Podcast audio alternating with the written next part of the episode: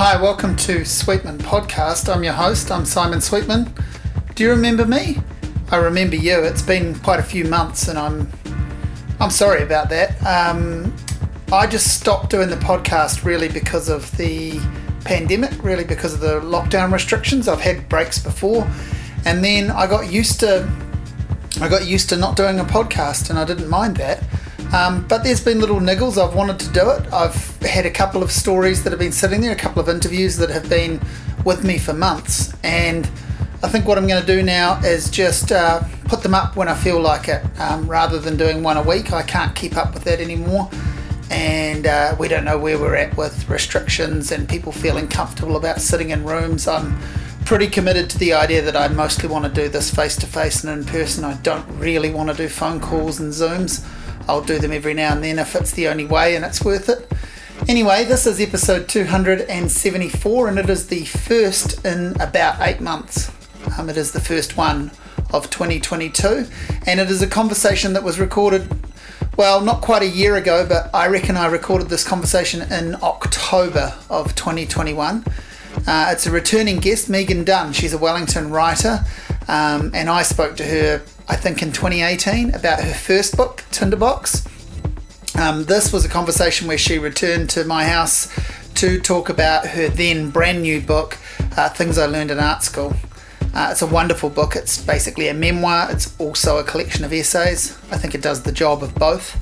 And uh, we had a fun and fascinating chat. It's always brilliant talking to Megan. I don't know her super well, but after meeting her, that first time a few years ago, and obviously following her on social media.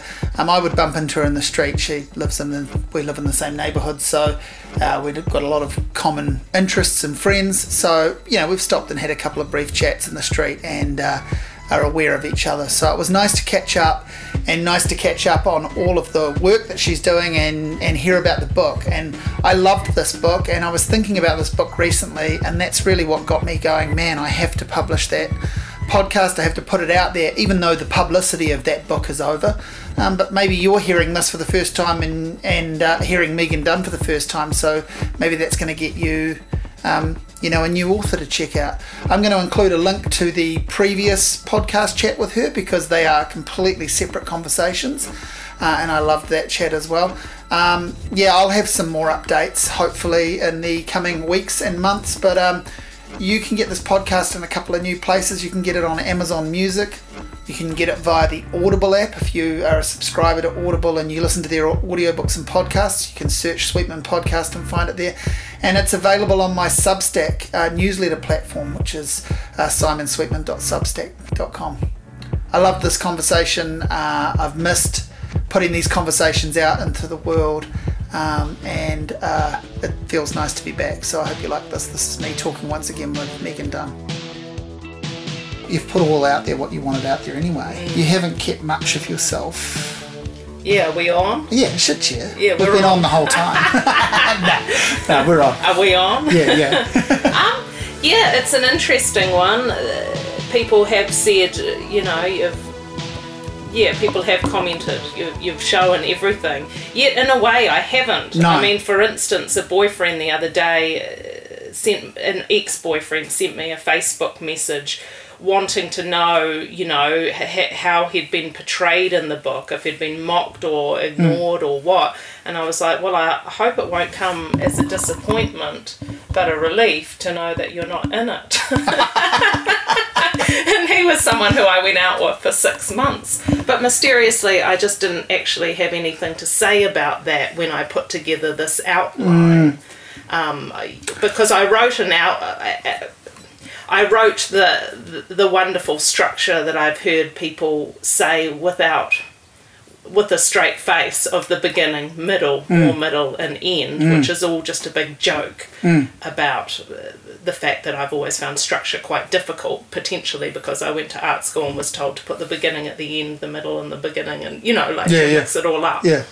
So this takes a broadly chronological approach. I lay out that beginning at the very outset with different tantalizing titles to help make me want to write it. Mm.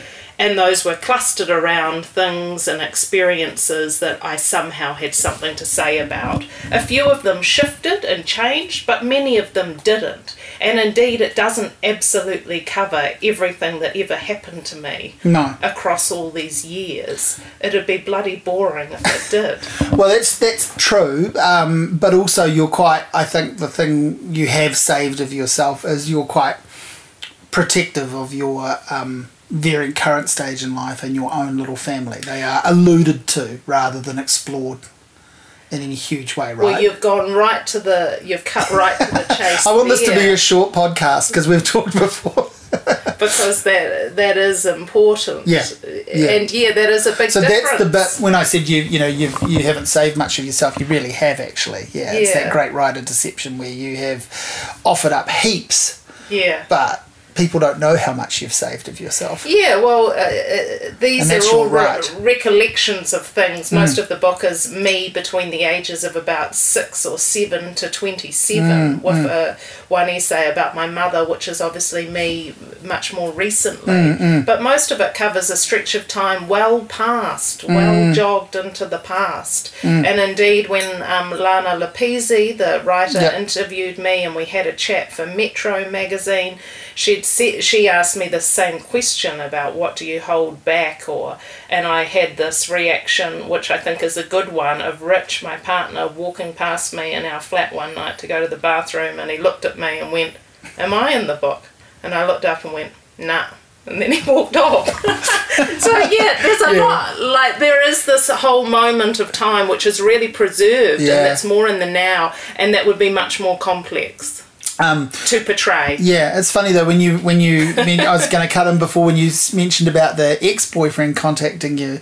You know, isn't that the funny thing about writing about your own life that you risk the two the two sort of damages you risk are mentioning someone or not mentioning them Yes. and and w- which is worse you, and you never know until you know I, I, I had this with with my book of poems that came out last year I sincerely didn't realize how much I'd talked about my father who's still alive and who I'm close with. Yeah. Um, so uh, not in a you know memorializing way or anything but but I didn't I sincerely did not realize how much he was in the book until I re- held a copy of it and I kind of bristled and went oh you know and then I went oh it'll be fine he won't read it and um, yeah he did read it uh, but he hasn't talked to me about it you know it, it's my mum said did he tell you that he read the book and I said no and she goes he did and that's it. And it was like, whereas she read the book and said, you know, I liked it, but she and she's in it too. But I kind of went, shit. Actually, there's lots of stuff not just about me in that book. That's about people I know. It is a very um, complex. Um, it's a complex form, isn't it? And it's not one I ever really expected to be in. Uh, yet here I am.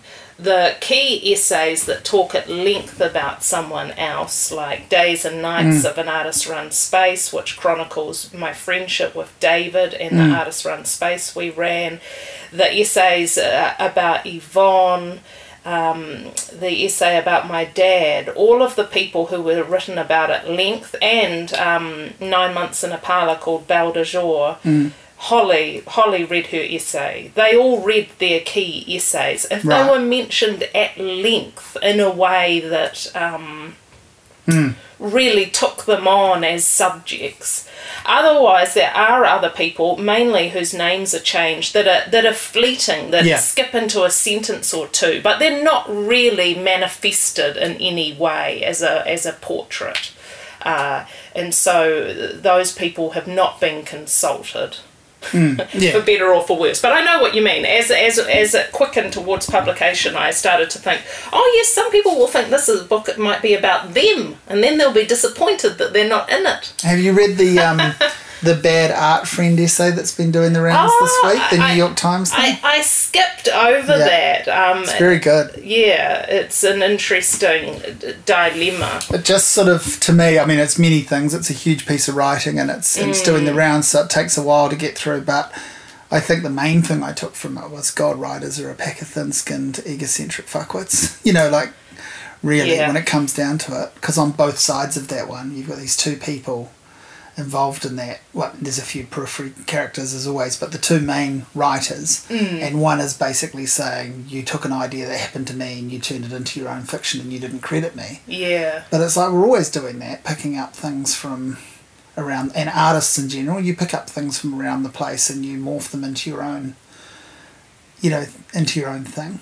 I think it's a really tricky issue, which is mm. why it's such an interesting piece. Mm. And it speaks to why we write, which is that it's hard to let go. And both of them, both of those writers, are actually finding it hard to let go as well. But I the, think it is complex because she Yeah. did lift from Oh, other sure. writers' Facebook post And- some some direct content. and there's an amazing Yeah. piece in it. Um, It's a tricky one. there's an amazing piece towards the end of it where um, the writer who has done the lifting, she just sort of positions something in such a way as to I, I, I don't want to use the term playing the race card because uh, you know I don't just Oh, said that but, yeah. sh- but you could you, she just seemed a little more calculating than you, than the journalist who writes the story at first makes you think.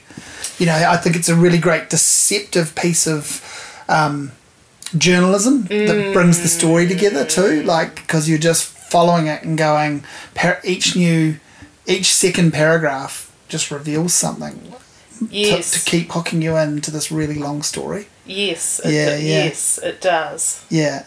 So you weren't going to write this book. You came around here a couple of years ago and I- i'm thinking like because we don't really know each other that well. You came around here a couple of years ago and i had never met you. Mm. And we had a similar experience. Your book tinderbox was about the book publishing trade but it was also about your time working in a bookstore mm. and that i had worked in too I know. and we sort of found that out The in borders the, the borders yeah that's right and but we didn't really work at the we, and we must No. have just missed each other Yeah. in that but we had similar you know i think i said to you at the time your book was mildly triggering for me Yeah, but in a good did. way i liked Yeah. it but it really brought back memories and you were already well known fairly well known for and well involved in your mermaid research at that point. And I, Yes. I haven't gone back and listened to that podcast but I did enjoy that conversation. And I feel like somewhere near the end of it I said well you'll have to come back when you've written the mermaid book. And you said I will. And here you are with a different book that but that is directly um, spawned from Yes. the mermaid book. Do you want to talk through I mean you've done this already but and you do it a little bit of the book but do you want to talk through what I'm hinting around here what what actually happened. So how far did you get with the mermaid book? Well, the, uh, in deep, yeah. Up shit creek, without a paddle, perhaps. yeah. Or the paddle was lost en route. Um, I published Tinderbox in late 2017, and I hmm. probably spoke to you in 2018. right right at the start of it Yeah, yeah it was a little book that I Yes. had. Tinderbox was a little book that I had spent a long time writing in different installments to, before it was brought together into one crazy jazzy whole. Hmm. And uh, by the time it was out, I was really ready to be writing something else, which, I mean, maybe that's just the norm for creatives. We've always got our little beady eyes fastened on the next thing. Um, and I had had an experience where I'd stumbled onto, onto the lives and imagery of professional mermaids online, and then I'd just become completely hooked by mermaids. And Tinderbox had taught me that I might be a non fiction writer, although hmm. countless people called it a novel, which I found hilarious. Having tried to write a novel for years, then to accept that I couldn't and was writing non fiction, and then I was told my non fiction was a novel. I mean, what a process. Jesus, you can't make this shit up, as they say. So I was uh, I was deep in interviewing mermaids, and that had had a long gestation in itself. I'd been trying to write a fictional work about mermaids, and thought, oh well, what do mermaids do? And that was always a point I was coming a cropper over. And so once I found this world of professional mermaids and had accepted that I might be a non-fiction mermaid, non-fiction um, writer, I began to immerse myself in interviewing mermaids. I find interviewing very addictive. I was very addicted to interviewing all of the mermaids, and I was trying to write bits of draft. I think I had one. I had got some CNZ funding to write the mermaid project, and I was going at it you know, tooth and claw, or, um, you know, I was going at it as best I could, like, you know, like Ariel trying to brush her hair with a wonky fork. but I didn't have the means or resource to be transcribing all of Yeah. those interviews at the same time, Simon. So I was uh, trying to mulch through too much research too quickly and, and yet writing because I knew I had a subject that continues to fascinate people. um, my Great Mermaid project continues to be the, the point that everyone wants to um, talk about first and foremost with this book too. Yeah, yeah. I well, it's in this book too, but- isn't it? Like, yeah. so people who didn't know that, Yeah. people that didn't read Tinderbox and that didn't hear you be interviewed or read you interviewed around that, Yeah. um, are, are, are fascinated by it, I think, but in this book. Yes, And that's right. Picked up on that from a couple of the interviews, you know, when you talked to Colin Peacock, for example. Yes. He hadn't read Tinderbox. No, and, he hadn't. And openly talked about that, but he seemed flabbergasted by the mermaid.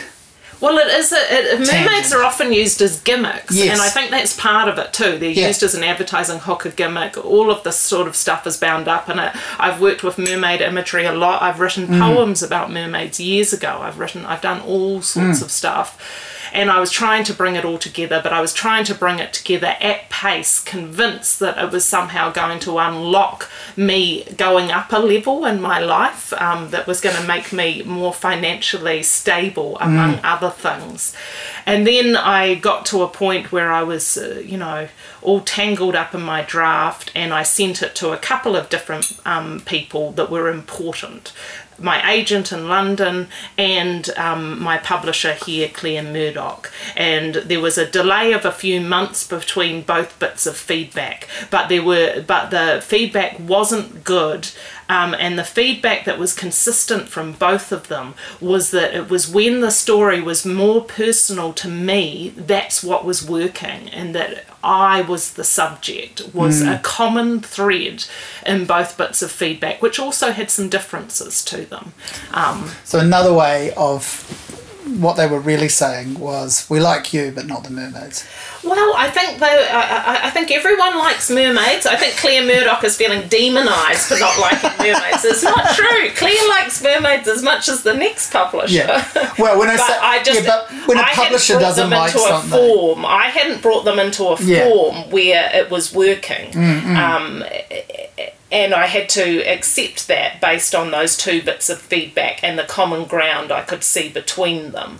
I think the, the, there's a lot of complexity in why that wasn't working then and in my um, reaction. But Claire and I had a bit of history together too, given that I'd done a little bit of art writing for her when she was at Te Papa Press and she'd always been responsive to it. She'd also loved an essay I wrote many years ago called Submerging Artists, which, funnily enough, um, was a catalyst for all of the work that's come since, I think. Submerging Artists was first published on the Pantograph Punch in maybe 2013 or in the early days of that website.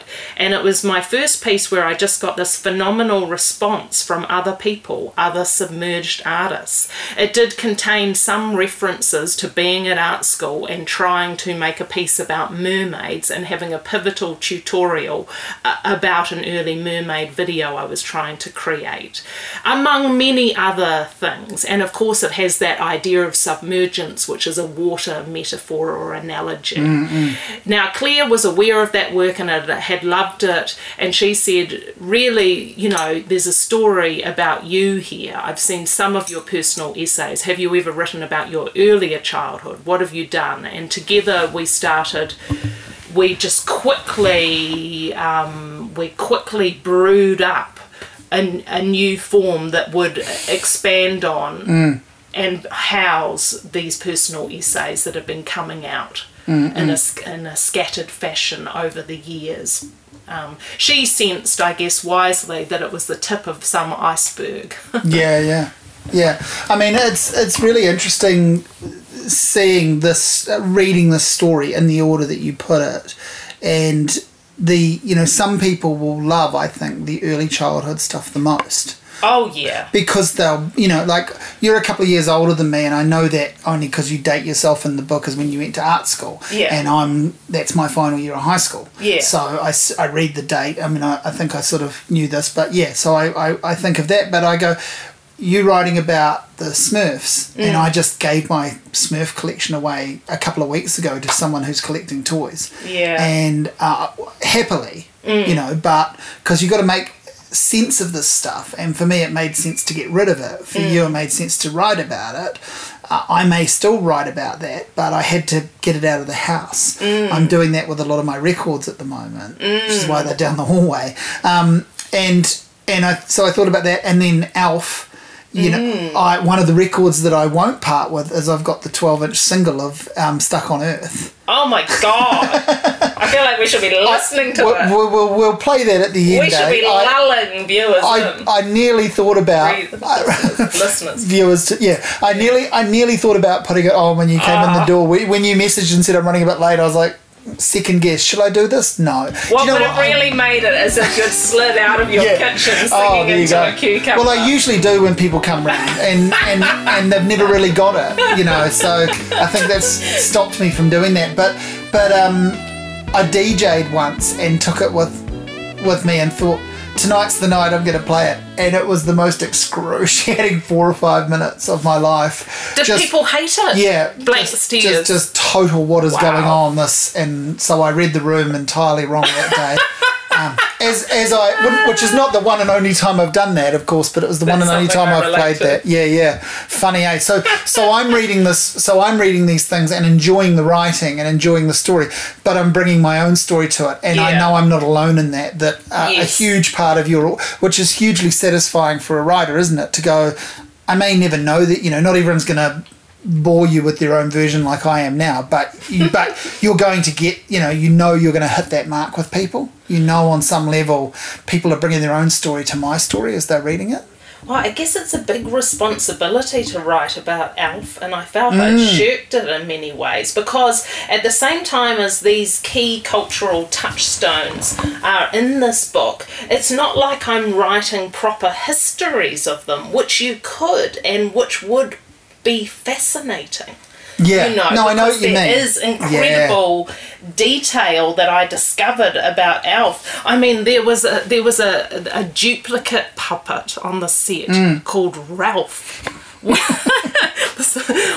which you know was a kind of like the more demonic sad Mm, Alf that might have been used on stunts i mean there was really it, it was really like a minefield finding out about Alf Mm. and then it's like oh god yeah i mean Oh, I want. I often think about how I want to sit and watch, if not all of them, then you know, a season of Alf again because, but I, I just know it won't be that good to watch. It's mu- it's much better to read about or whatever. But I, you know, I was reading your your piece about Alf and I was thinking. I had my tonsils out when I was a kid, but quite late as a kid. And one of my, um, when I woke up with a really scratchy throat, my dad turned up with a little Alf toy, which I kept for ever because of that, you know, like, and and because that's when Alf was on and it was a hit and stuff. And and my other thing I thought about, you um, might be one of our first comedians yeah, yeah, like you know oh totally. like we thought he, He was, was hilarious Totally, he was a one-liner king. Like he was an ab- absolute one-liner king. Now you watch them now, and you'd just be like, these things are just dropping like bombs. But it yeah, was, they probably are but it was the best, wasn't it? Now the thing that is um, so relevant to me as a nerdy music train spotter with Alf is that my favourite drummer is a guy called Vinnie Colaiuta who plays with Sting and Frank Zappa and all these people. He plays the drums on the theme tune to Alf because he's an LA session guy forever. wow And I, you know, I was thinking you'll appreciate that. You know, do. that's not a detail you need to put in your book, but you'll appreciate that. That's my, you know, footnote around Alf that's relevant to me. I totally get it. And Yeah. I mean, the histories of who made these things, and this is something I say quite explicitly at the beginning in my first essay. Let me let me turn to it now, Hmm. Simon. Google the past and you can trace a path back to the patent and the names attached. But can you ever really meet your maker? You know, like I say that quite explicitly, and I am looking at the origin stories, however briefly, of those of things like Alf and the Smurfs and other um, artworks, etc., across the book. And this, um, you know, some call it glib fashion, but it's not. It, it isn't really glib to me. I'm really interested in how these things took shape and became phenomenons, and actually they often are hugely collaborative mm. in the ways that they mm, unfold. Mm. Like even looking at the history of the strawberry shortcake doll mm. and how she comes from a greeting card that then gets franchised, and how they turn this into you know, into a marketing um, phenomenon is is really interesting. And I think all of the yeah, that's almost a reverse merchandising process or something, yeah. isn't it? The, the, the, merch on some level existed first. Yes. Then the backstory was created to then enable more merch. Yeah, yeah, yeah. I mean, like, I, I think a lot of these things have really fascinating evolutions, and I did become quite taken with who had created ALF, mm. which is Paul Fusco, whoever the heck he is. The premise was essentially the house guest who wouldn't leave. He's a lonely person who can't go back home. You had to have some sort of feeling for him. I think it's really difficult, and I can't say I always achieve it, mm. to try and balance the facts with uh, with a story that um, hooks you. I mean, in the in the path of a more historical essay, uh, the the chronicles and unpacks. God, I hate that art word, but you know, uh, all of the details uh, is not what I've done here, but that is something I'm very conscious would be incredibly interesting, and that I would read mm, about mm. all of these things as well. Mm. Like um, the spin off published uh, a little essay in the book which is called Other Artworks I Have Made with Daryl Hannah, which they wisely retitled to being about um, Jean M. Auel's Clan of the yeah, Cave yeah, Bear series. Yeah. And I noticed that people commenting on the Facebook page about it, yeah, are all just people having their own memories of the book. Mm, mm. And that's, you know, yeah, that's delightful. Yeah, again, I when I read that, I was like, I, I, I, haven't seen the Clan of the Cave Bear film. I haven't read. I know I know her name because I've worked in bookstores, and so you, you see hundreds in some cases books by her. But my connection was that because I'm a a, a, soundtrack fanatic. I owned the soundtrack to the Clan of the Cave Bear on vinyl, and I sold it, and I now regret that because at that time I was going through this stupid idea that I couldn't have a soundtrack to a movie if I hadn't seen the film, but I had no interest in watching the film. Mm. But weirdly, I really liked the music to the Clan of the Cave Bear. I think it cost me 50 cents. I'm sure I'll find that record again one day without needing to look well, now hard. you're making but me interested exactly, in, in and I, that's it. And that's like, you'll probably just go, whoa. But they often have really talented people totally. working across all of these That's things. It. Yeah, yeah. It was a big name composer. I can't remember now. I think it was Alan Silvestri or someone like that. It was a big name composer that put the work together, and it was a really lush, beautiful score with you know the great image of Daryl Hannah oh, on the yeah. cover. And it's so you know you'd want it for that if you're a fan I of the film it. anyway. That's yeah. right. Like, but I don't know what I you know how it fell into my possession, but I had it for a time. I listened to it. It's gone. I may get it again. I think we all have, yeah, you're right. We all have our own associations with certain pop cultural moments of, mm. of our time and sometimes before our time sometimes of our parents some of us are yeah. deep fans we go back or spread off in all these different directions um, yeah, these are just some of mine. And I guess because Claire's my publisher, we do share a generational reference yes. field, and she was aware that she didn't think a lot of this has really been covered in in Aotearoa in writing. Mm. You know, no, the, this correctly, time, that's true. Yeah, yeah. This time frame from the uh, from the nineties. Uh, mm. you know. The very early 90s yeah. Uh, in, in, terms of that stuff and then throw into your art school stuff. It, it's uh, uh, basic that's the thing isn't it? That's the real bridge of the book is actually the 90s you've got some memories from the 80s to start with and then you've got some stuff that's happened more recently but it's a 90s book I noticed Sally Blundell had, had been asked to review the book the other day, and her review popped up and said the beginning was like a John Irving novel, and then it, you know, kind of transforms into this Chris Kraus kind of um, mm. period in the in the art school years. Uh, just picking up on your comment mm. at the beginning that a lot of people will relate to the childhood, or that yes. might be the favourite part um, for for some for some readers um, yeah, I guess once we get into, you know, me as a young woman in a linear edit suite late at night trying to recut Splash into an art video. Mm. I, I, I'm aware that not everyone needs to read that story. and not everyone's going to attach to that in the same way I found a different audience again with art in the waiting room and me mm. having to think about art or you or using art as a way to think through watching my mum's illness and death. Um, that's brought me different readers uh, uh, again. But at the heart of the book is still this woman whose experiences, my experiences, are, are founded in in in in a kind of inheritance of of an idea of the avant-garde and avant-garde art, which I mean now feels very antiquated and probably deeply problematic. But I'm not in art and writing because I'm afraid of what's deeply problematic. You know? I was thinking we should um, explore a little bit. Um, I mean, it's relevant to the book, but w- when you came around in early 2018, we talked about Tinderbox, but we also did talk about your um, art school time a little bit and, and obviously your life as, mm. as I do on these podcasts up to that. So fill me in a little bit. I mean, you you you had a, a very wee child at that time.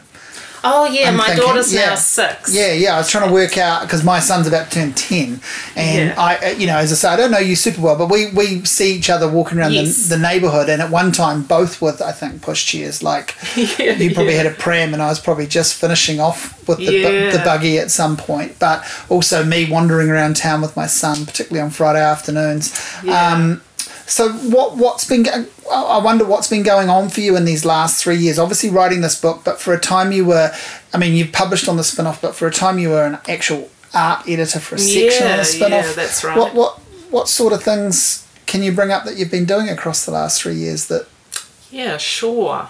I s- and obviously a lot of parenting. Yeah, when I saw you last for that podcast in 2018, Fern would have been about two, going on three. That year, I did go to America as well. I went to America and I met several key professional mermaids. I went to the Coney Island Mermaid Parade. I don't know if this had happened when I saw you. I don't think so, but again, uh, uh, you know, I follow you on Facebook, so I think I know some Yeah, of this stuff. yeah. First- I went but yeah, there, it's interesting. I to- went to LA. I met Robert Short, the guy who designed and made the Splash mermaid Mm. tail that now multiple mermaids have met and associated with and learnt the craft of mermaid tail the, creation the from. Tom Savini of mermaid tales. Yeah, and I mean, really, he's a special effects designer. yeah. yeah. And this is another interesting bleed between film and um, in, into industries that are now enabled by the internet, by Mm. by the way people are, are, are making and creating new careers Mm. through the internet. Um, so I had an interesting voyage there, and that was the first time I'd left Fern, and she was then uh, just over two, and I left her for two weeks. And I remember meeting a mermaid in Florida who said, "God, I could never leave my kids," as I was at some pool with her having an underwater mermaid lesson, and it was really hard and strange to leave Fern then. Uh, at the time, I worked part time on a contract for City Gallery Wellington, digitising their archive, which actually meant I was um, writing small histories for for exhibitions from their archive and choosing slides and getting them prepared for digitisation, and we were publishing that history online. That was originally three days a week, and then just two days a week, and I had a grant and was working on the the mermaid research and lots of writing then in 2018. Um, and then at the end of that year, I had my two big abject bumps. The first one came from the agent just before Christmas 2018, and the next one came in the new year. And then I had a period of um, emotional destitution. Not the only one I've had, I might add. uh, it's a regular regular visiting place for moi. Um, and I was just, you know, really floored by this idea that I had to write a fucking book about me. I was so annoyed and embarrassed about it. I just thought, oh my god. Yes, I, I- it's the it's the thing that, and I think it might have been it might have been Colin Peacock that raised this actually with you. I'm sure other interviewers have, but it's sort of on one level people go that must be the best thing ever for a writer, but it's probably the most terrifying thing as well? I just Or think it's instead- really strange. Yeah. Like when How do you get your head fully around it? and also like uh, you know people would say what is your book about Mm. and i'd go me and then they'd look. And you know it's not a great pitch. Like this isn't the pitch. Mm. but, it, that's what it's about. That's true. Anyway in 2019 i also thought i've been art writing for a long time and i wanted to do something different. So i spoke to mark Amery a fellow art writer and i was forming a relationship with duncan Greive and the spin-off and i wanted to run my own art section but i knew i didn't have capacity to do that by myself. mark and i ended up forming it together and we um, and we started publishing one to two art pieces a week. We really wanted to speak to a more generalist audience um, who that wouldn't just be composed of artists and curators like that was the vision. They, the, of course we wanted those people to come along with us but we i liked the idea that you know just uh, more people who don't make art could think oh yeah i'd like to go and see that or that's interesting uh, you know i really wanted to speak some- in that way there were some really good pieces published on there. there were some good pieces, so we learned how difficult it was together. I mean, Mark's got a long history with publishing um, in many formats, so he was a great person to work with at speed on things, um, and we and it was a really. It was a really fantastic experience, but by God, did it take my life over. You know, so I was running that in 2019, working two days a week in the archive and running this and trying to, and now seeking into writing a book about me. Um, and of course, you know, each year Fern is getting older. Um, and uh, so, and then somewhere in the middle of 2019, my mother said her cancer was back again. Her blood count was up. She had a type of cancer called multiple myeloma, which is a cancer of the blood. She had first had it in her early 50s and she'd been in remission for a good 17 plus years and she'd been being monitored. Um, so she needed to start being treated again for it. And um, as far as we knew at the time in 2019, all things were looking good, you know, like it was looking good, um, her prognosis. But one of the things that they need to do for this type of cancer is a stem cell um, transplant, um, a big operation that she was preparing for in December. So as we coasted towards that, um, December 2019, an opportunity came out of the ether to take a job essentially managing the events full time at City Gallery Wellington. I was aware that one of the problems with my mermaid book was that I was really, really on uh, skidding along the bottom money wise, and it was starting to really drain me and Rich in our relationship and just fucking everything. And I think it was really affecting me writing. I bet. Like sometimes you just can't write when you're constantly worried about how you're going to make money, about Totally. making enough money. Yeah. I mean, some people seem to do it, but do it in your twenties. Don't Yeah. still be doing it. That's like, right. No energy Ah. to still be doing it later. Once Totally. you know all of that kind of stuff, Simon. So. I- I went for this job. I remember being with mum in hospital, like writing the job application and sending it in, and her and us sitting there together and going, "Is this okay?" And she's, "Yes, dear." You know, she's a lovely person. Um, and I'm still publishing two things a week on the spin off as an editor. And then bang, suddenly she had that um, very serious operation in the at the end of December. Um, I got the job, and then suddenly she was brutally ill and died um, on the 31st of December 2019. And then um, that wasn't part of the plan, that mm. wasn't in the framework wasn't part of for the the, book, book. yeah. Like she knew I was writing the book. I remember She knew she was in the book at that She point, like she was in she's she's yep. she's really right through the book. Yeah, She's- she knows it's about my life. She's the next most consistent character apart yes, from you. Yeah. yeah, She knew she was in the book. She knew Hmm. I was going to talk about the man with the purple van. I Mm-hmm. am proud of my essay. Sorry, mother. As hard as it is, Mm. I am proud of that essay, and I do think it speaks to some deep truths. And some people might just think it's funny, but it's not just funny. No. Like it's actually really not just funny. I mean, comedy is very wedded to tragedy. Oh, totally. It's just like a flip side. yeah. So end of 2019, she suddenly dies, and then a few, and then I'm meant to be on a Michael King residency, which I kick along. Then I'm doing that in March as we go into an unprecedented global pandemic. Mm. So I was meant to publish this book in 2020, but it, just got a little slowed along by mm. a mum dying, b global pandemic, mm, um, and c full time job, Yeah, yeah. running events in a pandemic. So I don't want to write a book about that one. No, no, no. But it's. I was thinking, you know, reading particularly the end of the book and knowing. I mean, you talk about it that that it wasn't your plan to write about your mother in that way. No. I was thinking the two. I guess the two blessings to have come from the situation are that you started the book before she got sick Yeah. and that she isn't experiencing at her age and frailness, which you, you mentioned, Yes. the, the events of the last 18 months. Yes. It, it those are the two. would have been those a are- worry. but on a, on a more selfish level for you, if you hadn't started the book, that would have derailed it, if not completely, then it would have held it back for a long, long time, wouldn't it? I think I.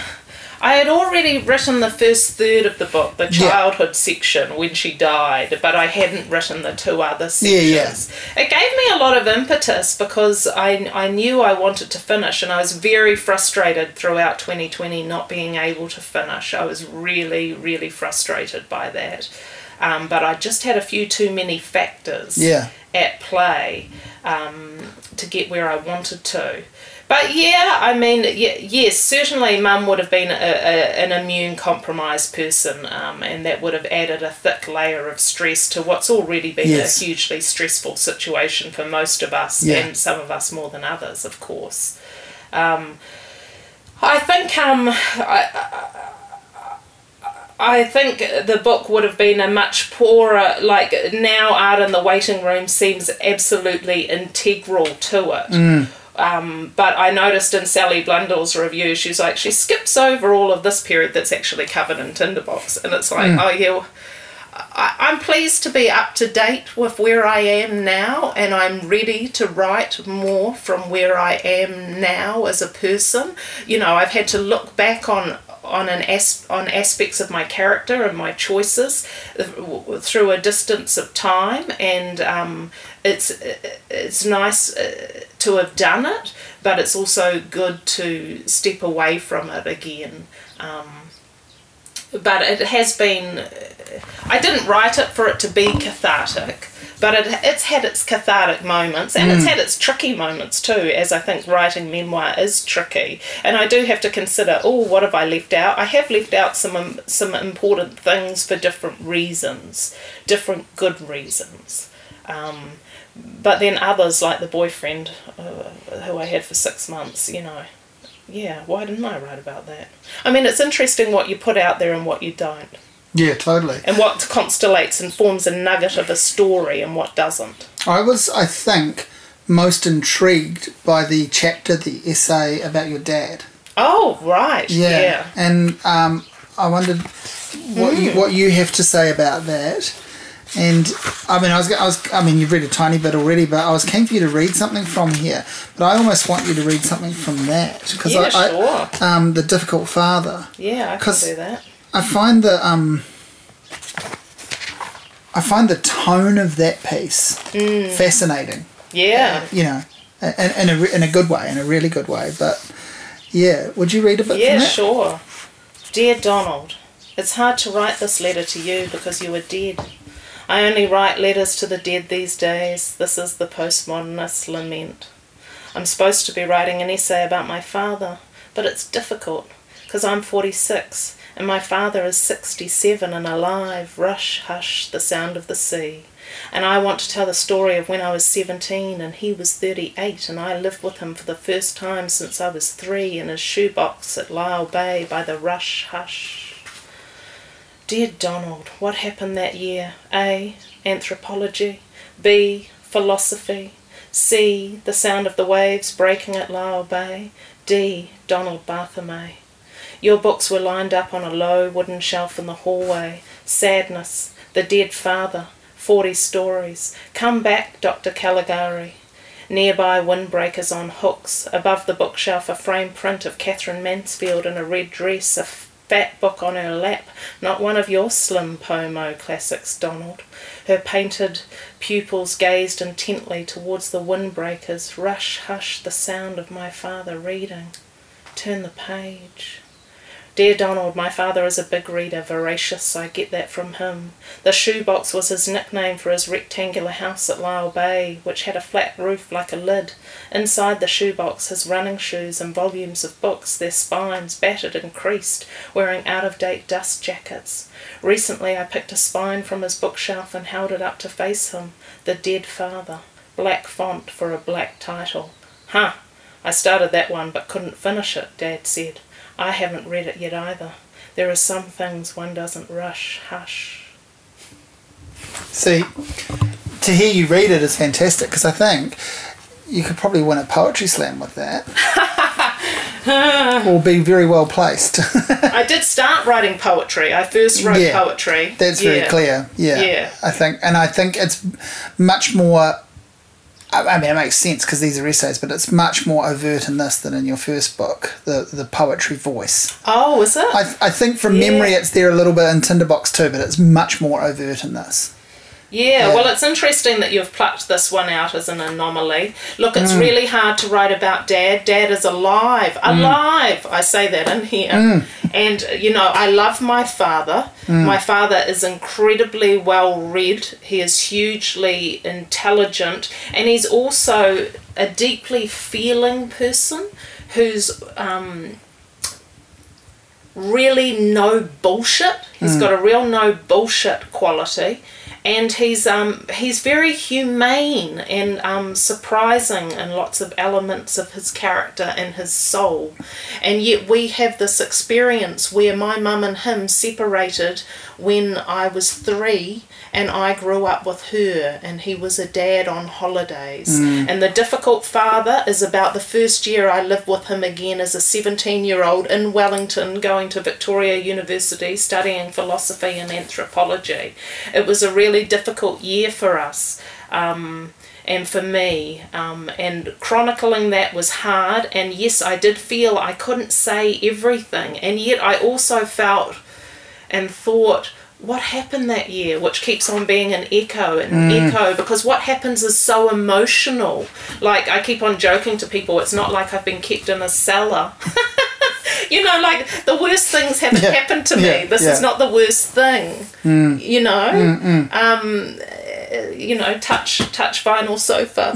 Like yeah yeah. So these these are emotional landscapes that are deeply woven into the fabric of self and who I am as a writer and Yeah. Donald Barthelme is an important writer and touchstone to me and I think is I mean he's an incredible author um, postmodernism is very looked down on and I kind of struggled with this and then I thought I've just got to own it. I've just got to own that I'm from the postmodern Yeah. kind of fraternity and I've just got to come out there. Every other fucking woman's owning her modernism, so I'm just going to come out and be loud and proud as a postmodernist, even though I seem to be the only one, you know, uh, standing up and, and, and speaking with the tricks and techniques of postmodernism which I know can be thought to be just distancing, distancing, but sometimes there's a need to create distance. I think it's a complex essay. I think I've got more to say, a lifetime's work to say about the inheritance between generations of. Um, of an emotional landscape and of and of art and taste. And there are echoes of this in here with dad. They're more pronounced with mum but they're there with both of them. And thinking about who both of them are and who I am and what forces shaped all of us and our unseen generations going back is increasingly of interest to me sorry Yeah. I don't No- have short answers here No, that's I? great. No, you've got podcast length answers, which is why I invited you back. It's great. I, I thought that, um, I mean, I, it's funny to think this because you'll, you'll either instantly tell me I'm wrong or if I'm right, it sort of doesn't mean anything. But I felt that one that that might have been one of the more hard fought essays to pin down for you in the book. Oh yeah. Yeah. Fuck yeah. Yeah, it just it reads like that, but it reads beautifully, and, and it was great to have you read some of it because I think that um, really casts it in a new light for me because I couldn't quite imagine your physical voice reading it, um, but I felt it's just a tonal shift in the book. Yeah, it is. It's just is- noticeable Yeah, it is tonally very in a really compelling way. Like Yeah. it's you know just the timing of it too, like it of where it's placed because there's the familiarity you have with your mother, the fondness, the familiarity. I mean, you you are your mother's mother in some ways throughout the book. You're yeah, you're a yeah. carer for her Yeah. because of the um, broken marriage. I think you know, like uh, that's how that's how. I mean, uh, my parents are still together, but that's how I imagine it. That the child of a divorced parent that stays with one, you, you become a bit of a a best friend slash parent carer, and then you had the actual. You know, you've seen your mother's life through, Mm. but with your, with your father, you've got this detachment that you may Mm. never ever solve. And I, when I was reading it, I kept thinking of the there's a Finn Brothers song when they did that album together. Neil and Tim did that album together in the early two thousands. There's a song that they both sing on where they talk about we stare at each other like the banks of a river and we can't get any closer than that. And I, I think it's the most honest they've been about their relationship. Mm. And I love that that sort of I mean I've probably butchered the line, but it's that's roughly it. And that came to mind reading your thing with your dad, just going, there are these things that connect you, not just blood. There are these things that he's passed down, Oh yeah, totally. and you you know, and you could feel that. But also, there's just such a remo- like an actual physical remove had happened for so long that there's such a philosophical remove or a spiritual remove. there there is some there is Yeah. a big piece about distance in Yes. there There Yeah. is, and i guess it, it creates distance the text as well Mm, as um Uh, whereas with mum everything's more kismet but not to say that there aren't some difficult ones about mum and i think too Sure. sometimes the voice sometimes the voice which is you know kidding and wisecracking along with you Mm. will then suddenly turn just for a paragraph but with the dad one the voice is markedly different Yes. the whole time Well, that's it. It's Yeah. like it's like I I read the book going. Essentially, you're holding our hand and going, "Run with me through this wild ride. Come with me." And you know, if we happen to open, you know, a cupboard door and see a dead body, I'm going to show you that. But Yeah. but I'm also going to parade you through these toys. I'm going to take you, you know, come and wa- come and rewatch this film with me. Come and do this.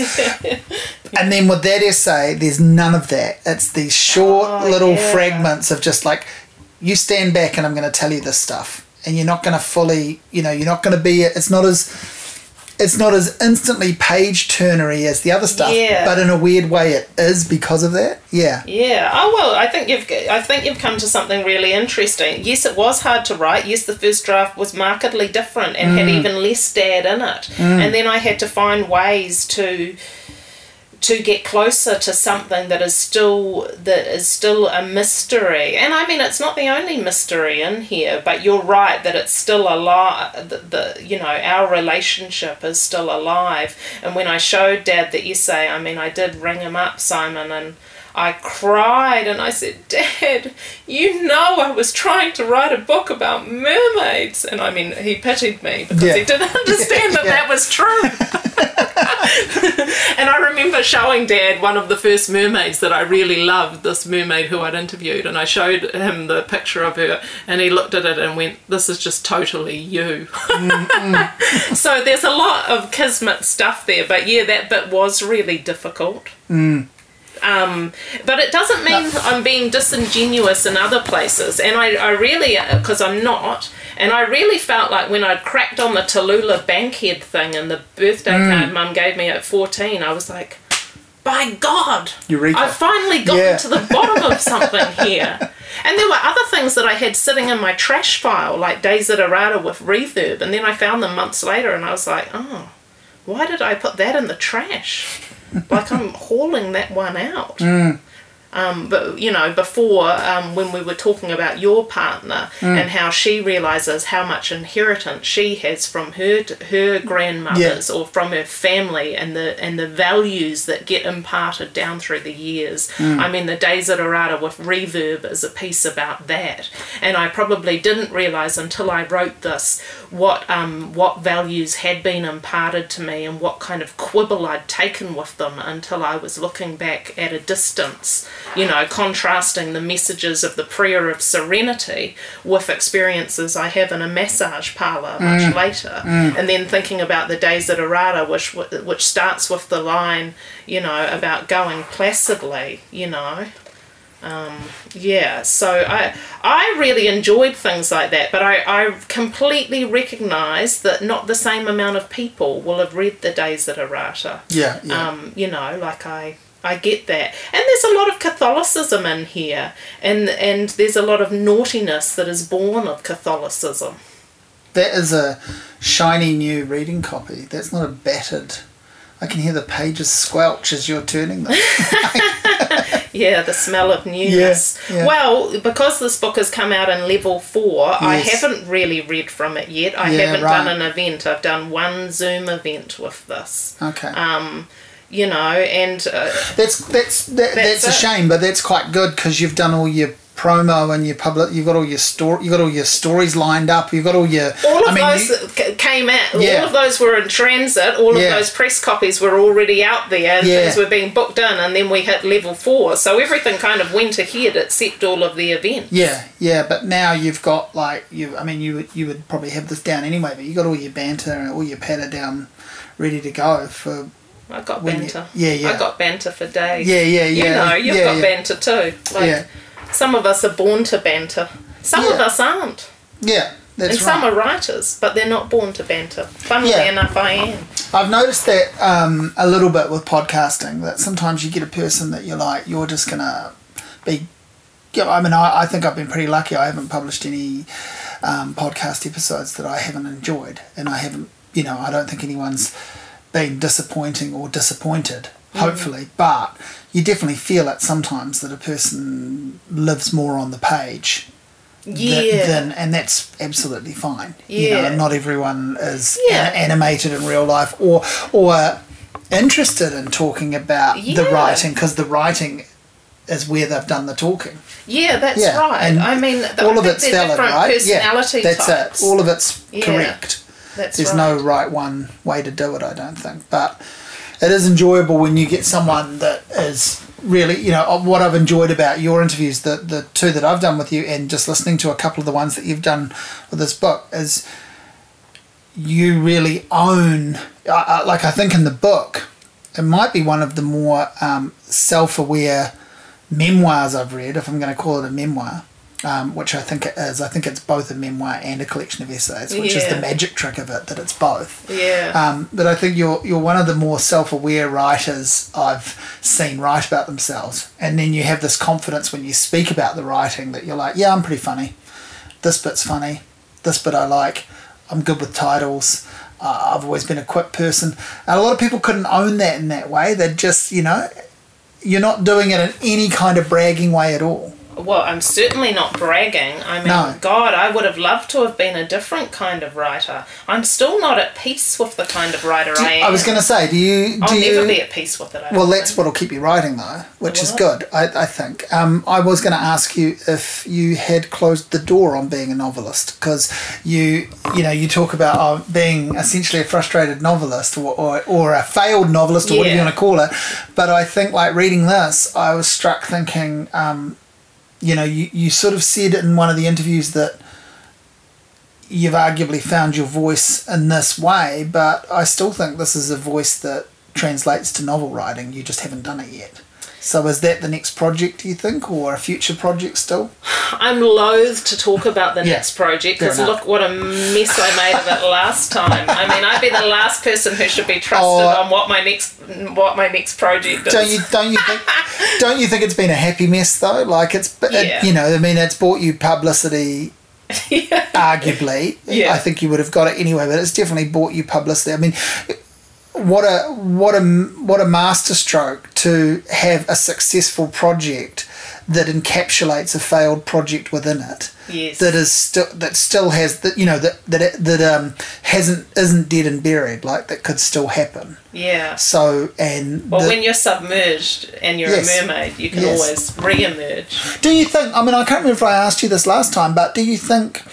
Sometimes I feel like we get these projects, and actually, you know, because I've noticed this with, you know, I think one of the great things about doing this podcast is, for me, is that some people aren't aren't really um, worthy of a documentary or a biography, but they've got a great story and it can be encapsulated on a podcast and it's more than a feature article and it takes a different Yeah. form.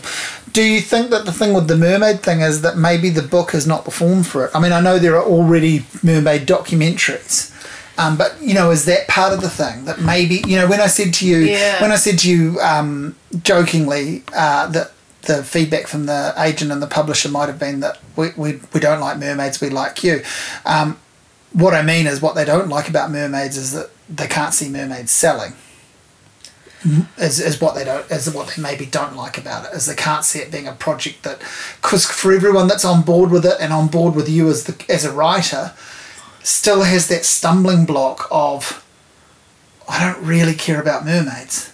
Uh, when they're in the when they're deep in it, they suddenly realise that a that doesn't matter, or b I care about them more. That this person's helped me realise I care about them more than I need to. But that can be a really hard selling point. I guess for me, I'm so there for mermaids. Yeah, yeah. It just So you completely can't- that's what I mean, you can't me see that- it. No, Yeah. I can't see that at all. Yeah. I, I, yeah, I'm not sure what I'll do next. I'm not Yeah. sure if I can write a novel or not. My first book, unpublished, was a novel called The Santa Parade. Bits of that book have wound up in this one, Things I Learned at Art School, in the sex industry sections, which Mm. The Santa Parade explored in a different form. Um, yeah, I'm not sure what else I can write, but I do like writing about art. I I do like um, interviews, which are the form I was exploring with you know. Mm. What did you find so addictive about that? I meant to ask you when you were saying you, you, you found them very addictive. I think it's a bit like collecting Smurfs. Hmm. You know, you see, you get one, and then you see the oh look that one. I want that one as well, and then you you you know you want the whole village. You want all the Smurfs. Like, and I found you know people would say to me, oh, can you sense the theme, or you're probably getting to a point where you're getting um, diff, you know the same information coming up. I mean these these are people talking with their rational minds whereas i'm interviewing with my irrational mind. So then i'll be talking to a mermaid and she'll say and she'll be talking to an animal and then it's apparent she's got two parrots in her house. And then i'm like well what are they called? You know i just became really I, it's the human subject isn't Yeah, it? yeah. and yes, there were common things, but there were actually wildly different things motivating each person as well. And I suppose uh, uh, I, I just, I guess my voice is conversational on the page, and I am someone who's interested in conversation as a form. And I, the interview gives us a chance to explore that with different people you know, so I, I would just always find that there was something new, and by and large, I relate to what you say. What whereas where by and large, I really enjoyed the interviews, and it was hmm. not often that I felt one hadn't worked.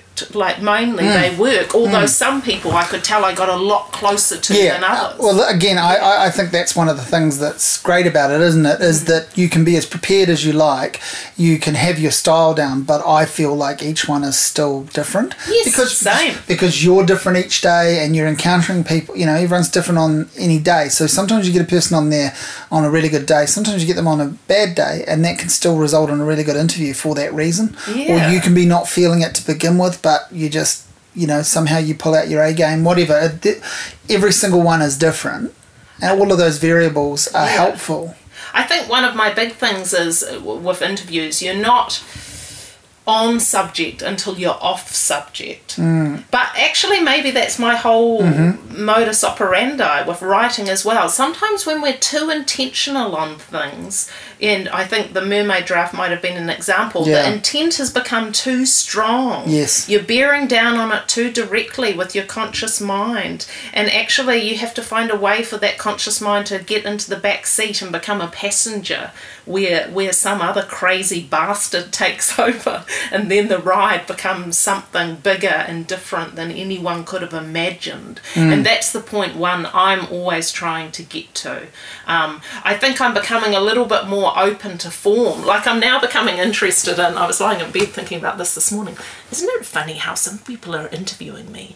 They haven't read the book, but then they're quoting from my website. And then it made me more interested in, mm. like, oh, what about the form of the website? Maybe I should think more deeply about what I'm communicating with there if that's going to be the primary source, you know? Can like, you- I, I'm really interested in the way I now watch things with Wikipedia open. Yeah, like yeah, I'm yeah. completely addicted to it. And I'm really interested in creating more of those experiences where you're you're working across different formats all the time to get all of well, these to go back to that in your book, you know, you, yeah, you do- you have this great way of, you know, you were talking about um, sharing some of the information about the making of Alf and how you, you know, you could go deeper in that. I was going to say, you know, you're blessed with the fact that you're not a rotten mansplainer like me and or you know other, other people where you're going over the top about it, but actually you're you're sort of sharing your research, you know, just in sketch form yeah, yeah. it, it's almost like a you could do this too. Oh, Here- yeah. Here's what I've done for us. you Yeah, know, yeah, kind of thing. That is the kind of tone I got from it of like, because some of the things you'd say, I'm like, well, I know that already, but I like the way you've explained that to me Yeah. because because I found it out in the same way. Like I'm not I'm not you know cleverer than you. And you're not cleverer than No. me. We've, we've, we've used the same way to find this stuff out. No, I'm definitely not an expert, and I'm not ever Mm. You're not- speaking yeah, as yeah. an expert. I suppose that's one of the expectations too about a book about mermaids. Am I some historical Mm. expert who's telling you something?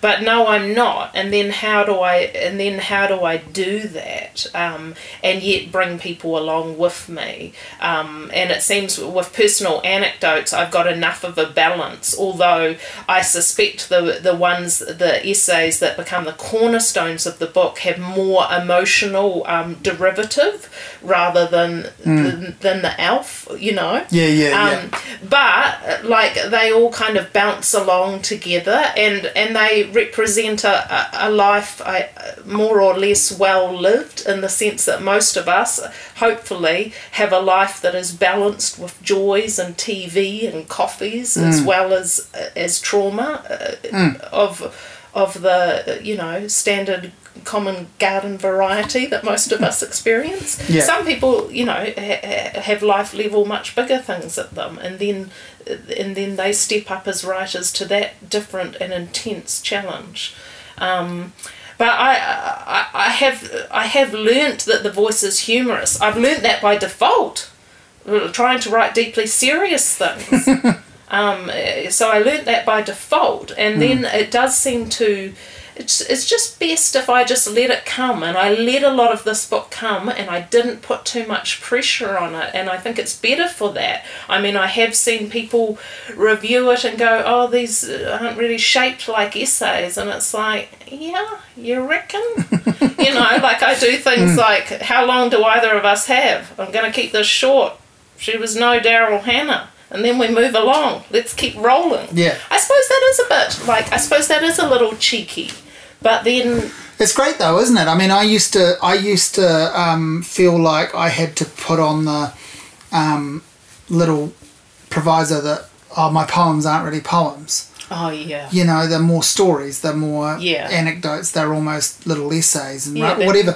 But it's like then I put a book of them out, and it's kind of like in a way, fuck it, they're poems. yeah, Now, that doesn't mean I think they're as good or as worth your time as Billy Collins or any, you know, whoever, but they exist. Yeah. And I can I can stop saying, oh, they're not really poems. Yeah. They're just things I wrote. Yeah. And I think I could actually republish that book in straight paragraphs. And, Yeah. the, and the meaning of it would be the same yeah, and I know that, and that's why, yeah, I'm not going to do that because you know, but I know I could have done that. That they could all just be little prose pieces, and you know, a person can decide that, that, that, that they're not very poetic.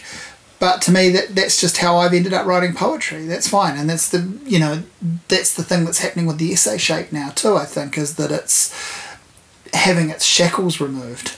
I think it's a very mongrel form. Yeah. And having read um, Fran Lebowitz's Metropolitan Yeah. Life, you know, I kind of beg to differ. Like, that's written a hell of a long time ago. And, you know, like her techniques and, and stuff aren't, I mean, they're different, but they're not.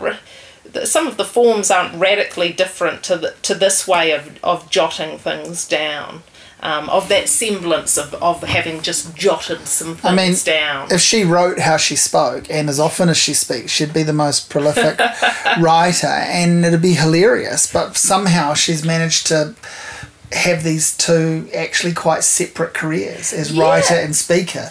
And she's made a career, you know, I guess talking about careers out of failed uh, books out of failed projects, she's made a career out of writer's block. I which know. is astonishing. And she's an entertainer. Yeah. One guy who reviewed Tinderbox, one guy who reviewed it in England, said, you know, among other things, Dunn's an entertainer. And I thought, mm, there's real truth in that. Yeah. I am an entertainer, and that's Yeah. what works about um, some of the radio interviews or various things that just wouldn't suit every writer. And that's cool, like we said before. But Fran is an entertainer too. Yeah, I mean, totally. the uber entertainer. yeah, yeah. But the whole personality is what you're either responding to or not. I, I think she's. I think there's a. she's a, in a weird way. I think she's a little bit like John Waters too, or that you know he's got that yeah. same thing, and he's actually become more of a writer than a filmmaker now. But so he's switched careers too, Yeah. uh, arguably. But you know, to me, he's a raconteur. That's his. That's that's his. Um, He so see- is. You know, that's his thing. He's an entertainer and a raconteur. You want to, uh, you want to hear him speak. Yes. And I got to interview him once over the phone, and uh, Oh, I what was it like? amazing, you know, Yeah. and it was amazing. He was incredible, and uh, my favourite thing that happened in that that I think just shows how smart he is is uh, and how amazing he is is I thought I was being clever because he he said something, you know, because he's famous for his Baltimore. Um, for living there, rah, rah. and I said something about, oh, what's new in Baltimore? Thinking, you know, that's a pretty obscure Frank Zappa reference, and it, it also could just pass. So I just said it, and he started talking about stuff, and then about two minutes into his spiel, he goes, "Oh, and you'll like this. They've actually just erected a statue of Frank Zappa." Blah blah. So he totally, you know, got me, acknowledged me, trumped trumped me, but didn't make me feel stink at all. It was totally like you're actually going to dig this. It wasn't a, oh, I'm going to put you in your place. You're trying to be clever because I wasn't. I don't think I was trying to be clever. It just sort of came out Yeah. and he I was just like fuck I'm speaking to someone who who rolls in the way I hoped he did you know it was quite amazing Some Yeah. pe- some people are their life's work is very personality driven. yes yeah And I think I've learnt that I am one of this species. I agree And Yeah. Uh, so when I'm hearing the advice from other writers about you leave yourself behind and all that Mm. kind of advice, I mean, yes, for some you do, and I don't Yeah. doubt that they have total immersion in other fictional worlds, etc., etc. Mm. But imagine John Waters getting that advice. Like some of us are just this other kind of species. I mean, I, I certainly don't put myself up there with John and No. Fran. Although I did make a quip that I felt it was like Fran crossed with Anne of Green Gables via Huntley because I kind of felt that was useful, like um, in, the way the personality wants to present. You yeah know, yeah um, but it's been instructive for me that that that's kind of my shtick. Um, and I think we're on we're in interesting territory here, where um, artists are changing form all the time. Mm. And yeah, John Waters, you, you, you go one way for a bit, and then you, and then you're off doing something else that's come organically from these other. yeah well look, my my you know one of my um, f- sort of uh, obsessions at the moment is John Carpenter and thinking also about how he's just completely changed careers I mean he hasn't made a film for 11 years uh, he's a musician and he and he always was. You know, Yeah. the music was crucial to his movies, but he is basically a musician, and uh, you know that's him and John Waters are quite similar. They're, they're both given um, the same reason for not making films. They can't afford it. They Oh, can't. They're, they're both independent filmmakers, and sh Yeah. you know, sh- uh, investors won't back them anymore. Yeah. And they can't make the things they want to make. Yeah. So they won't compromise. So they've found other outlets. And that's a cool example of, of, of morphing. I mean, there's a financial reason for doing it, but they've ultimately found a groove that is both artistically satisfying and and more financially secure for Yeah. them because John Waters can write a book, go on a speaking tour. I mean, he's he's almost David Sedaris, almost. You know, I mean, in, in that he's operating in the same kind of world as him, Yeah. and that's amazing. It is You know- amazing. You know, you can't imagine David Sedaris going, "I'm going to um, make sitcoms. I'm going to make a movie." You just can't imagine. You know, he'd, he'd write brilliant lines, I'm sure, but you just can't imagine that happening. He's so set up in what he does, Mm. and he's lucky that that still works for him. But these guys have made that weird shift. They've kind of felt they had to. I think it's a little bit true for David Lynch too, who's a little bit more um, multi-discipline anyway. But you know, I think he's sort of like exploring other avenues than just the straight movie. I think it's interesting when artists, even of that stature, are Hmm. having financial constraints, which is something artists of our stature, you know, Yeah. our more humble means. Yes. like, wow, what a jolt, right? Well, we're almost born from financial constraints. You know, they're not thrust upon us. We live with them no matter Yeah. what. Yeah. Yeah. Yeah. And I, I mean, I found it interesting how Robert Short, who created the Splash tail, um, the special effects industry has obviously changed and been radically affected by CGI. So then all of these talents start migrating into other areas, um, which is really interesting. And that's a little bit like what you've just described with Carpenter and Waters and how their talents start migrating as one um, aspect of revenue dries up or becomes crunched and think- under pressure. I think David Cronenberg too, actually, and they're all much of a muchness. I know he's doing more acting these days, popping up in things as an actor. You know, same thing. Like, because you know, he's still make a movie, but like people won't take that same gamble on that stuff. It's I just find that quite interesting. I think it's remarkable, and one of the big uh, highlights for me uh, when I did the spin off art section was I met one of the Guerrilla Girls, you know, the feminist Oh, yeah, collective, yeah, the yeah. Mm. Guerrilla Girls, who've always dressed up in gorilla masks and you don't know exactly Yeah. who they are and have done a, activism around feminism. Um, which is much more diverse than uh, than I had remembered when I encountered their show at Auckland Art Gallery, and I went and met Frida, um, and she she said, "Oh no, we don't we don't make any money from this. We don't make any money from this art." And I thought, as soon as she said it, it was starkly obvious. Oh, and yet they are in the history books. You would never expect to learn about Western 20th century art and not encounter the Guerrilla Girls as part of that journey. So it's kind of fascinating how money just can be this incredible chestnut that so many of us, um, you know, can't quite crack, and yet others do. Yeah, yeah, totally. I think the relationship between um, culture and product is just something that we are, we all wrestle with in our own ways, no matter where we're at. You know. I mean, I think my outcome is, you know, my, my findings are you find a way to get paid Yeah. doing something. Yeah, And yeah. then you find a way to make a creative project. Yeah. And if you're fucking lucky, it, they, there's a Venn diagram there. Yeah, and, yeah, and yeah, you yeah. Some, and some days you get to sit in the middle of it. Yeah. And if you don't, you know, those two circles are, are the two things that fill your life. You Yeah. Know, al- along with your other hobbies and your family and friends and things. But th- that's how you do it. Like, that's it. Like the whole, because I just couldn't, I mean, I, I received Creative New Zealand funding once. Um, I think I've only applied for it twice. Mm. And I was thrilled to get it the first time. And the second time I didn't get it. And uh, you know, probably didn't deserve it, and my application was pretty last minute. Um, it was f- it was for this podcast, and I don't know if you get funding for podcasts. And I thought I felt like I made a good case for it, but um, at the same time, I think anyone can do a podcast, so they probably argue it doesn't cost much. Um, and I just sort of thought that was it. I'm done. I'm never going to do that again. Like I was lucky to get it the first time. I just need to make this shit myself. I just need and just mm, find a way to make it work. I think I think for me, like uh, one of the things I had to confront and things I learned at art school was this private shame of my student loan, Mm. and that I'd actually caught every every rung on the way down with it. Yeah. Um, and uh, th- I still have one, and I don't own a house, and these are massive shameful things for me that don't impact you in the same way when you're in your twenties. Um, I, I think you know each decade of life, all of the middle class Definitely. Accoutrements become more pronounced depending on what kind of society you're living in.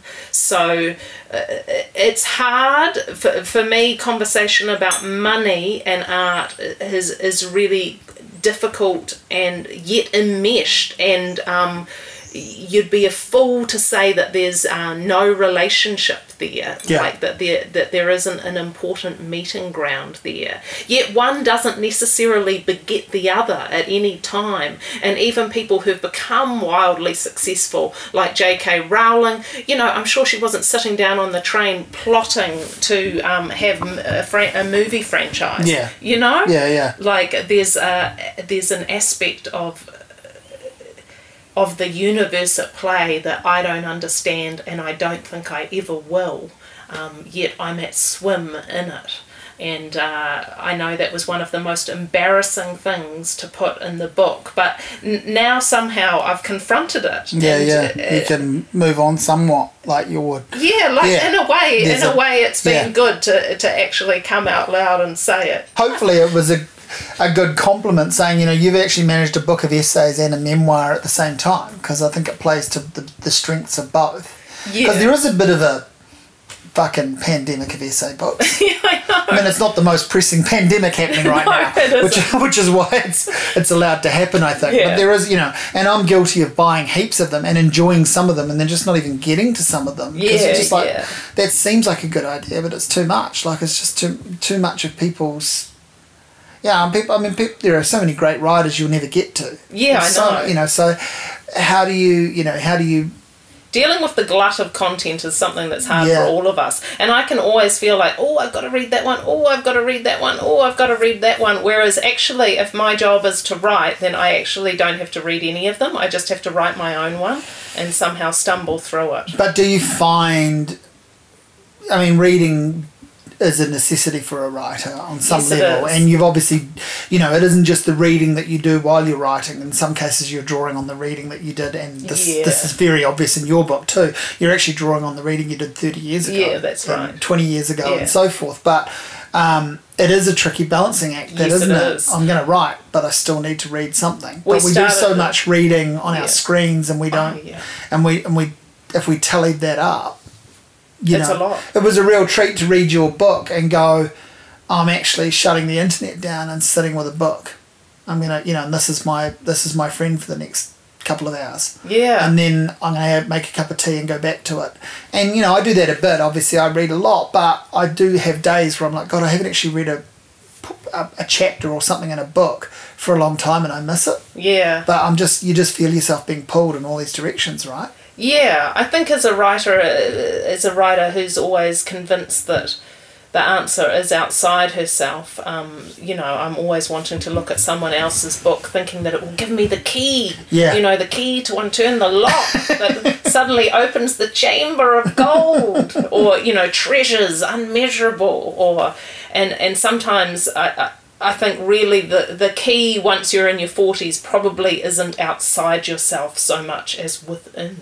But then, I mean, that's also, you know, I've been toying in my mind with writing the Tao of Megan, like the Tao of Pooh, except I've probably got less to say. You know, there's a whole endemic of, of uh, wellness and looking in too that. Uh, that I have a mixed relationship as well with, and uh, some of some of my earlier um, quibble with self help comes out in this. Like I talk about it in my essay Sorry Mother and in different things. And really there's a little piece in here what I got for my 21st and one of the things Yeah. I get is my mum gives me a list of everything she learned and I realized when I went back through this essay collection, oh my god, that's actually the template in a way for this. It's very understated in the book because I of course I've lost it. I Yeah, don't yeah, have it anymore. But that's amazing for a bunch of reasons. That that little piece because the two different gifts from the two parents that Yeah. have that have been in your life in very different ways. Yeah, yeah. And the one that you are instantly more grateful for because it's the obvious, you know, a cash gift Yeah, on your twenty first. and it's a wonderful Who doesn't exactly? Yeah. But who doesn't want and, and it, I got that, and a lot of people I know got that, or something Yeah. similar. You just get a lump sum of some money that when you're 21 and you go out and you blow most you of it, if it. not all of it, and that's great. But yeah, it, it, it's it's amazing that because uh, you know, do you you know do you really think about how great that money was now? No, because it's been and gone. Yeah, uh, well, Yeah. I feel is sad because that was Yeah. a great gift from dad, and then it's That's pitted right. against a list That's of right. things that at the time I found offensive and annoying from a woman who I had little respect for, my mother at the time, Yes. for. Uh, you know, because I'm in that time of life where you're keeling away from your parents. You're being your own person. Yeah, that's Um, right. Yeah. And yes, I, I go out like like Jack with his magic beans and Mm. throw the one thousand dollars into the ether. Um, and now all these years later, I'm like, God, if only I kept that list of things my mother had learned. But I only can remember one of them, which is if you're doing something and it's not working, try something else. And I think really, in a way, that is a template for things I learned at art school. And I have a lot of lists in the book. Oh, and this is a gem that came to me recently. The first person to publish my creative writing was Justin Paton when he worked Wow. at Landfall. Wow. And he published a poem of mine about Daryl Hannah as a mermaid. and um, he published a couple of other little things as well. And he wrote me a reference to get into my MA, which I did in England. And he said that my writing was deliberately blunt and list like. Fantastic. and I'm like, God, still to this day, that is probably some of the most penetrating analysis Yeah. of what I'm doing that's And- ever happened. I love I love that book he wrote. You know that series that how to look at his one the how to look at a painting. Yeah, I thought great. for you know for a you know I've got no art training uh, as either a practitioner or like art history or anything like that. I'm just someone who does like art in the very general Mm. vein, and I learnt a lot from that book. I thought that was really well explained on a really simple, thoughtful level. He's a wonderful art writer, Yeah. and I really enjoyed interviewing him about a year ago uh, on his book on Colin McCahon. Yeah. And um, I interviewed him for the New Zealand Festival, I think, and loads of people wanted to talk to him afterwards. You know, Yeah. he's a he's a star, Justin. But I thought one thing that gets overlooked is the title mm, essay. Mm. Probably probably simply for the reason it's probably not the best essay in the book. But things I learned at art school was a title I came up with when I was at the spin-off. Really, it was my title, mm. but I was giving it, shopping it out to other people, and always asking these famous artists what they'd learnt at art school, as well as a range of other things, because I'm very interested in the creative impulse and its origins. But I realised it was my title, and I needed to own it, and so in time I've co-opted it for my own book and mm. thought about what did I learn at art school, and so I just thought I could end by mm. saying the first one, which uh, is titles are important. Well, they are to me. This one is optimistic because it assumes I learned something, anything at all, and at art school, of all places, where I'm quite sure I went to learn nothing and got close. When I think back to art school and what it means, the videotape starts to scrunch in the machine, and I open the player and have to carefully unravel the Mylar. That's the name of the plastic videotapes are composed of. Then I'm back in the edit suite late at night, accompanied only by the hiss and swirl of warm coke, and I'm sure of only one thing. Two, every sentence I write is earning interest, dot, dot, dot, on my student loan.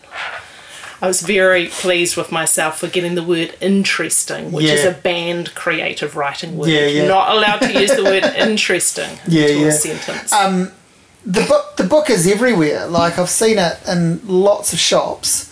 Um, I mean, it, we're, we're still in restricted times, of course, but your book is in places like, when I say places like, your book is in places like Whitcoulls, which is where a very general book reader goes. Nothing wrong with that. Yeah. But as well as being in, you know, the, you know, good books and Unity and Yeah. all of those places that you would expect would want a book like this. So, I mean, it's early days, but I hope you get some good sales from it and some good exposure. The reviews have mostly been positive that I've seen. Have, have you had any clunkers?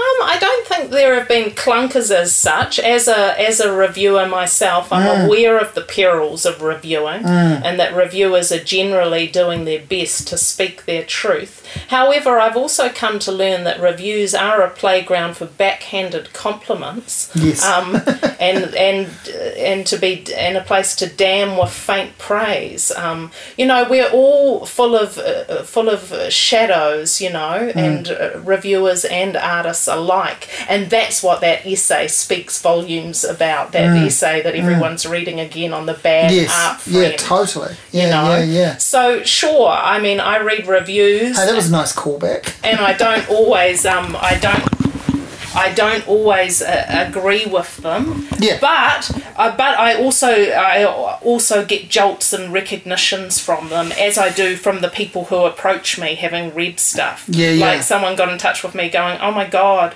I'm sending my friend things from the essay um, woman who watched a room with a view too much which is a joke on woman who loved too much Yeah. a self-help title which i just saw in a bin by that um, op Oh, shop down the end of your yeah. street um, the other day and was almost tempted to buy it so things like that are lovely but at this point i'm prepared to take the rough with the smooth Yeah, I just feel like it's it is interesting talking to people who are on both sides of the Yeah. fence. You know, I got a review for my book just the other day in Landfall, and all I could think was, "Fuck!" I got. Re-. I mean, it was pretty good too, but Yeah. but I, I didn't give a shit. Like they, they could have slayed it, and it's Yeah. still like, shit. I got a review in Landfall. That's really good. I didn't expect that. at Yeah. all. But it was also a pretty positive, encouraging review yeah and it was nice and the person had you know the person had read the book and and thought about it and Yeah. that's really all that I require like that's all I try to do when I write a review of a book is finish the book and have some thoughts about it you know? Most reviewers are being as honest as they can with the material and the constraints they have to Mm. That's hand right. at that time. Yet, as we also talked about off air before this, Mm. it doesn't mean all sorts of other nebulous shadows are at play in the reviewing totally world right. as they are in, in, in writing itself. Mm. At this point, I'm just mainly glad to have somehow crossed the gap and be doing doing writing, even if I'm going to be slated for it. Mm. I'm just mainly glad to be getting that stuff out. And that's not that I don't value being a reviewer, I do, but mainly at the moment, I'm glad that I've crossed over and I'm doing the work that I need and want to be doing. yeah For better or for worse, for richer or for poorer. well we know it's probably going to be for, for Bora, but that seems like a pretty good place to finish. Yeah, full hey a nice chat. Thanks. Thanks.